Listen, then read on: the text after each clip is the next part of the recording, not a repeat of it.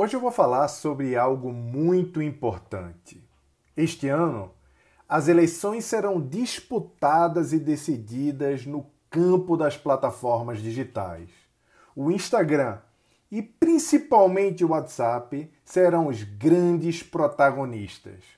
Você pode até estar de saco cheio de política, pode ter decidido ficar longe de tudo isso, mas eu duvido que logo no primeiro dia de liberação da campanha eleitoral não tenha recebido de algum candidato um material querendo a sua atenção, bem na palma da sua mão, sem que você permitisse aquela invasão. O fato da campanha deste ano ser decidida nas redes sociais nos obriga a entender como podemos passar por esse período de forma saudável sem ser induzido a brigar com alguém e sem ser enganado por ninguém. Eu sou Jaime Ribeiro e esse é o Human Cast especial sobre a campanha eleitoral de 2020. Human Cast. O podcast que valoriza as habilidades humanas em um mundo dominado pela tecnologia. Com Jaime Ribeiro.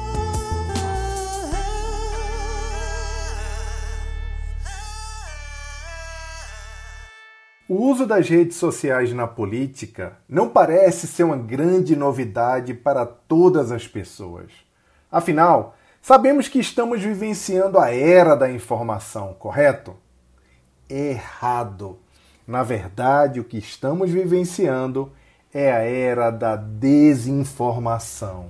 Nunca foi produzido tanto conteúdo e tanta notícia no mundo, mas no meio de todo esse volume, Muita coisa tem sido criada com o objetivo de confundir, desinformar e manipular as pessoas. É por essa razão que tornou-se tão importante que eu, você, que todos estejam preparados para o que virá por aí. É preciso estar preparado para não ser enganado e também para ajudar as pessoas a não serem enganadas. Enquanto estamos aqui falando isso, Milhões de pessoas estão recebendo esses materiais de campanha eleitoral. Nossos pais, nossos avós, nossos amigos. É preciso falar com todos eles sobre o que mudou, sobre o perigo que acontece numa eleição que tem a campanha acontecendo no pseudo silêncio das redes digitais. E por incrível que pareça, teve muita gente inteligente que foi manipulada por meio dos algoritmos das redes sociais nos últimos tempos. É nosso dever de cidadão fazer a nossa parte no processo de educação da sociedade. Sem termos a pretensão da verdade, podemos ajudar as pessoas a pensar de forma crítica e entender como elas podem facilmente aderir ao discurso de ódio e divisão social. Por causa disso, hoje vamos falar sobre educação midiática para as eleições, que em resumo significa aprender como podemos lidar de forma saudável e segura com as informações na era digital. Logo no primeiro dia que foi liberado pela Justiça, já começaram os disparos dos famosos santinhos de candidatos. Foi dada a largada da campanha eleitoral. Já são quase 550 mil candidatos inscritos. Os apelidos, que sempre foram a curiosa sensação das eleições, estão de volta. Parte deles são realmente usados como identificação do indivíduo, mas a grande maioria tem por objetivo usar o famoso jeitinho brasileiro para obter algum tipo de vantagem. Nesse caso aqui, em cima da nossa capacidade de saber identificar o que tem por trás daquele nome, daquela comunicação. Vamos tentar ajudar aqui e ver como é que está o cenário que eu peguei num bom levantamento que foi feito no Twitter. como era de se esperar, nós temos mais de 180 Lulas e mais de 80 Bolsonaros registrados. Eu creio que não seja necessário falar sobre qual a intenção desses candidatos, mas fica bem claro que alguém que abre mão de sua identidade para usar esses nomes não parece estar começando a vida pública de uma forma muito honesta, inteligente. Da mesma forma, eu acho que essas pessoas devem acreditar que são de alguma forma mais sabidas do que aqueles eleitores que não perceberão que aquilo que parece uma brincadeira esconde uma verdade escancarada de uma política feita por meio de enganação, do vale tudo, de abrir inclusive mão de quem eu sou para poder me transformar no meu objeto de desejo, para captar o voto dos desavisados. Ainda tem mais de 4 mil pessoas registradas como pastor, mais de 200 como padre, missionários e ainda, como todo ano, quase 100 tiriricas, 3 Trumps, 18 Obamas, 19 Malufes e 58 Brizolas. No meio disso tudo, tem gente que colocou lá fulano do bar, Beltrano do posto, não sei quem da igreja. Tem até gente que tem o nome João do PT, José do PT. Usou isso como sobrenome. E essas candidaturas, pessoal, nem do Partido dos Trabalhadores são. Pois bem, essa é a parte folclórica que, entre risos incômodos, pode nos fazer relembrar da clássica discussão de Aristóteles sobre o riso e a sua utilidade. Aquela discussão de Aristóteles e Platão sobre a profanidade, sobre a utilidade real da comédia, do riso.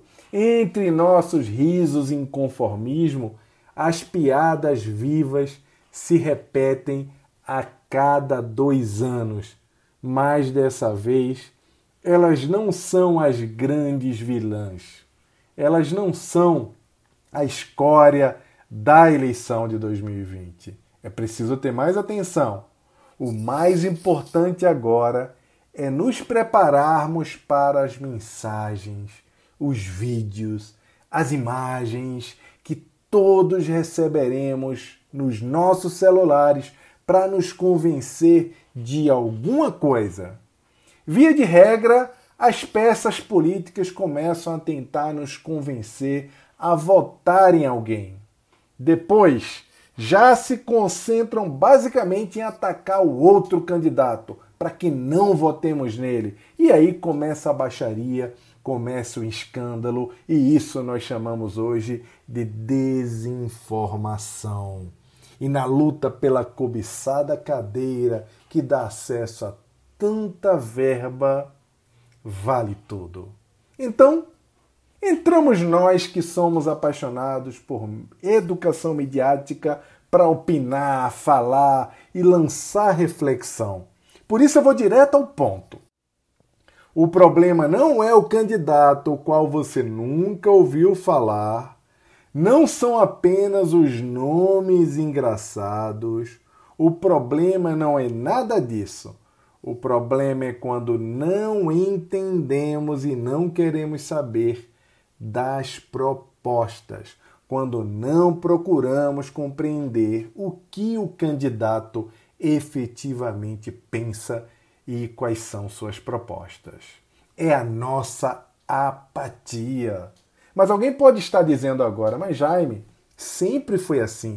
O que, que tem de novo na sua fala? Bom, pessoal, Vejam bem, no ano de 2018, pela primeira vez na história, a apatia se encontrou imersa em uma sociedade inundada em informação, ou melhor, como eu disse no início, em uma sociedade inundada de desinformação.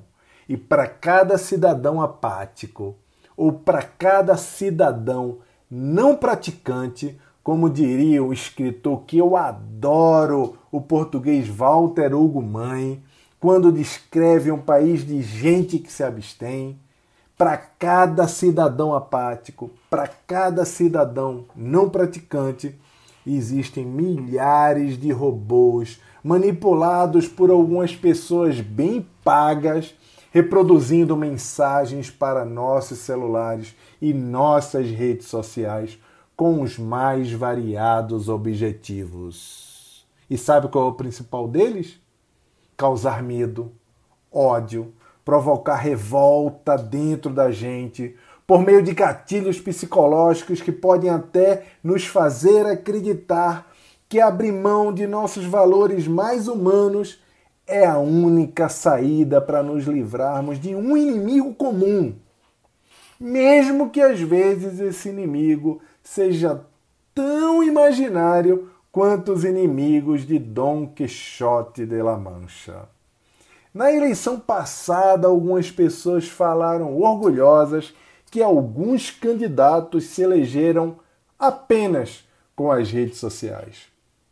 Como se a atividade por lá fosse orgânica e espontânea, fosse gratuita, como se as redes sociais fossem ambientes livres no qual a voz do povo é manifestada de forma democrática, sem interferência, sem viés. Mas, pessoal, não é bem assim.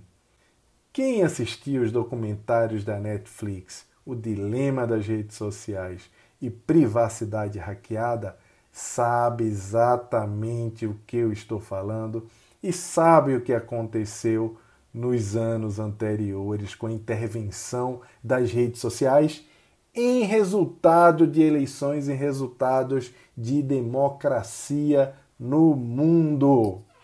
Quanto mais essas pessoas recebiam mensagens de robôs e viam postagens em suas redes sociais que batiam com as coisas que elas tinham recebido anteriormente, mais elas acreditavam que o povo, que o mundo todo estava alinhado com os seus pensamentos e que todas essas pessoas eram pessoas do bem, cidadãos do bem. E quem não pensasse assim, ou era burro ou era mal intencionado.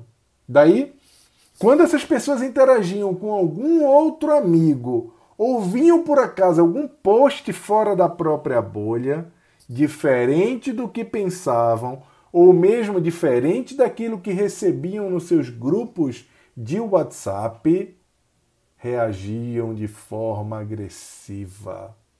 Brigavam com seus algozes imaginários. Por alguma razão, essas pessoas se tornavam violentas, se tornavam intolerantes. Eu não sei se vocês conhecem alguém assim, super legal, super do bem e que de repente apareceu surpreendendo todo mundo, defendendo ideias assustadoras. Pois é, parece que de alguma forma a alteridade, o diferente, o antagonismo às suas verdades individuais estava violentando sua alma, de maneira que a escolha de viver acreditando em uma coisa que parecia ser mentira e defendê-la seria menos doloroso do que reconhecer que tudo que passou a acreditar poderia mudar. E mudar incomoda. Então, como devemos proceder agora? O que podemos fazer de diferente para nos proteger? Primeira dica: se você receber disparos automáticos de mensagens, denuncie para a plataforma. E se alguma mensagem que chegar para você iniciar com termos que são nitidamente gatilhos de ódio e revolta, exclua a mensagem sem pena. Quer ver algum exemplo? Vamos lá. Tipo, repasse urgente antes que o YouTube apague. Repasse para o máximo de pessoas possíveis, porque a TV Globo, a TV Record, a TV Band ou qualquer outra TV não quer que as pessoas saibam. Então continue mandando para as pessoas. quando as mensagens começarem assim, pessoal, desconfiem. Desconfiem. Deletem essas mensagens. Via de regra, são fake news. São mensagens com o objetivo de insuflar o ódio, a discórdia, dividir a sociedade. E isso é muito sério. É importante descobrir quais são as propostas que o político tem para o cargo. Isso é que é importante. Vale perder alguns minutos para olhar em algum site ou falar diretamente com o candidato, perguntar o que pretende fazer e como. Perguntar sobre coisas que você acha importante, qual o posicionamento dele a respeito. Uma ação simples, mas pouco de nós fazemos. E os candidatos mal intencionados, ou aqueles que estão ali sem nem saber exatamente o que significa a vida pública, contam exatamente que nós não vamos perguntar, que nós não vamos nos interessar. E daí, muitos deles acabam eleitos, comprando votos, espalhando fake news usando o dinheiro público e até mesmo a máquina de funcionários públicos como divulgadores. Lembre-se, toda mensagem que você recebe tem uma intenção. Reflita sempre sobre o que e por que quem escreveu ou produziu aquele conteúdo quer que você saiba sobre ele, quer que você receba aquela mensagem. Quais sentimentos o produtor quer provocar em você e por qual razão? Ao longo dos últimos anos, temos assistido muita gente se sustentar junto à base acusando os outros. São os políticos do passado acusando os políticos novos e os novos acusando os do passado. E no meio de tudo isso, eles usam essas memórias e essas acusações para tentar nos convencer de que podem fazer as coisas mais absurdas e ainda desejarem que nós o apoiaremos incondicionalmente em nome do combate a esse inimigo que muitas vezes eles inventaram. Está na hora desses políticos saberem que nós já não acreditamos mais nessa sociedade maniqueísta que é igual a que assistíamos nos desenhos animados da nossa infância. He-Man contra Esqueleto, Batman contra o Coringa, Homem-Aranha contra o Duende Verde. Nós ficamos adultos. E agora eles também têm que falar conosco como adultos como adultos falam em entrevistas de emprego, em reuniões de negócio, apresentando propostas, separando as pessoas dos problemas, olhando para frente, buscando soluções. Então, pessoas do século XXI, olho vivo no WhatsApp de vocês, no Instagram e nas demais redes sociais. No mundo dos filtros, das fake news e da desinformação, ninguém está a salvo. Nenhum de nós está suficientemente seguro quando empresas como Facebook, Google e outras plataformas digitais têm tentado coletar os nossos dados e que podem usá-los para nos influenciar, para nos convencer a comprar coisas e ideias que muitas vezes nem precisamos e nem imaginamos que seríamos capazes de abraçar. Tem gente nesse momento, agora, que está produzindo algo para ter o seu voto. Alguns estão escrevendo propostas, outros estão produzindo conteúdo para você sentir medo, ódio ou até mesmo para que você se desinteresse e não vá votar.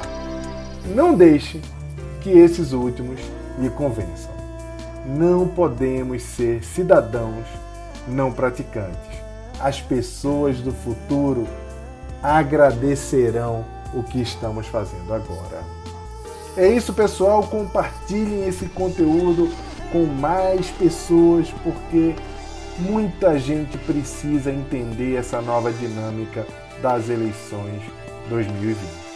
E se você quiser saber um pouco mais sobre o meu conteúdo que eu escrevo e que eu falo por aí, é só me procurar no canal do Telegram Século 21 por Jaime Ribeiro ou lá no Twitter no arroba Jaime Ribeiro JR. Um grande abraço, pessoal!